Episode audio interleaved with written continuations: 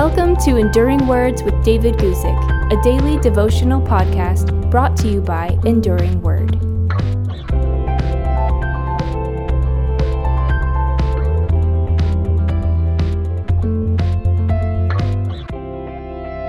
Today I want to talk to you about a wonderful phrase that we find in 2 Kings chapter 16. It's the phrase, "Come up and save me."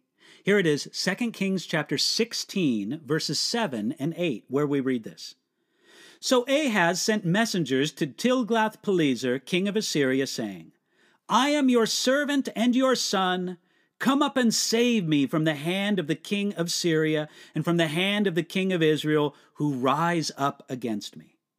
And Ahaz took silver and gold that was found in the Lord, the house of the Lord, and in the treasures of the king's house, and sent it as a present to the king of Assyria.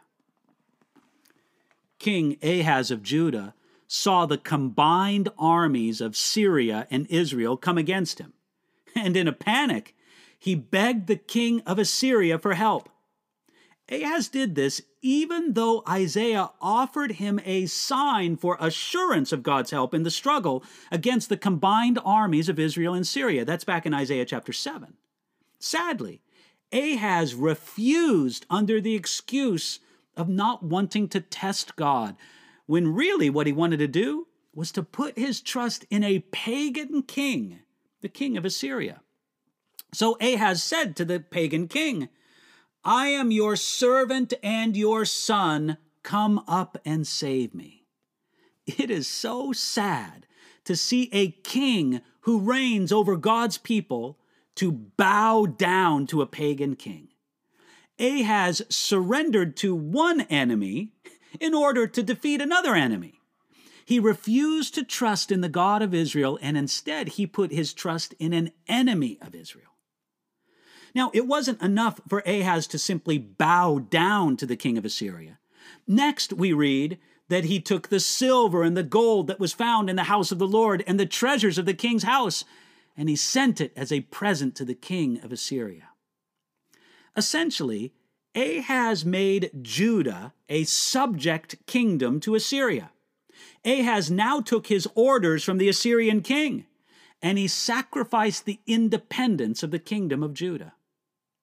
Imagine the blessing that would have come if Ahaz had surrendered and sacrificed to the Lord with the same energy and heart that he surrendered to the Assyrian king.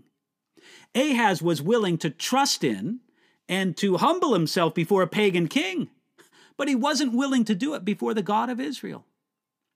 What a contrast this was to Ahaz's royal ancestor, King David. David said this in Psalm 18 In my distress I called upon the Lord and cried out to my God.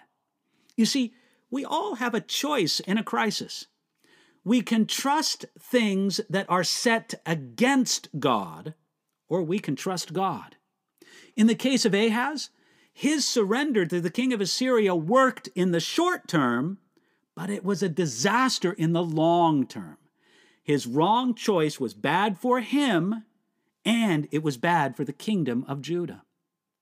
Yet, let's look for something good in this in 2 Kings chapter 16. When anyone cries out to God, saying, I am your servant and your son, come up and save me, then God will answer. What Ahaz should not have said to the king of Assyria is perfectly appropriate for us to say to the living God. I am your servant and your son. Come up and save me. When we speak like that to God, then God will answer. So appeal to God on the basis of your being his servant. Appeal to God on the basis of his adoption of you, that you are a son or a daughter in his family. Then humbly ask him to rescue you. God loves to respond to those who surrender to Him and to who do His will. So cry out to God like this and do it today. Thanks for listening to Enduring Words with David Guzik. For more information about David's ministry, visit enduringword.com.